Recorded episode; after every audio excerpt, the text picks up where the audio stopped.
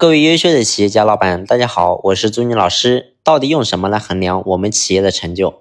表面看起来呢，有的企业规模看起来很大，但在事实上你会发现风一吹就倒。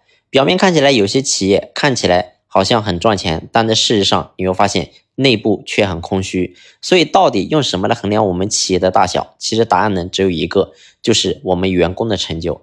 也就是说，我们员工的成就越大，我们的企业自然就能够做得越好。如果说我们员工没有成就，代表我们的企业也一定做得不好。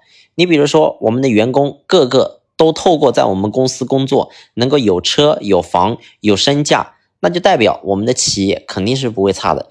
如果说一家企业所有的员工跟着我们老板，跟着我们企业干了十年二十年，居然连房都买不起，那代表我们企业肯定是干的一般般。所以。到底用什么来衡量我们企业的成就的大小？衡量我们老板的成就，唯一的答案就是我们员工的成就。所以这告诉我们所有的老板，永远要记住一个点：我们的企业不再是过去。我们很多人总觉得企业是我的，是我个人的，这个答案是非常错误的。永远要记住，企业是我们所有人共同发展的平台，不单单是老板个人赚钱的工具。而是我们所有的员工跟着我们，一定要能够让他们过上更好的生活，这是我们老板的使命，也是我们必须该做的。如果说我们经营企业数十年，身边除了我们老板个人身价、金钱、财富增加之外，所有的员工还过得穷困潦倒，就代表我们的企业一定有问题，也代表我们老板一定是非常忙和累的。所以呢，过去我们古人讲过一句话，叫“大舍大得，小舍小得，不舍不得”。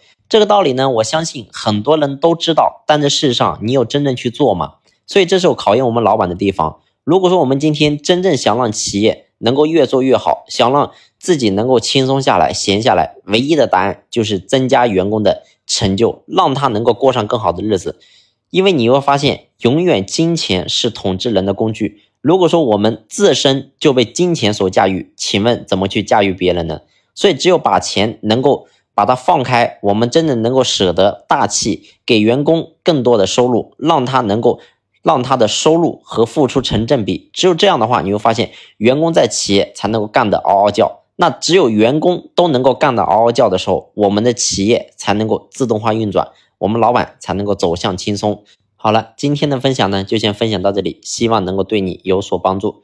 感谢你的聆听，谢谢。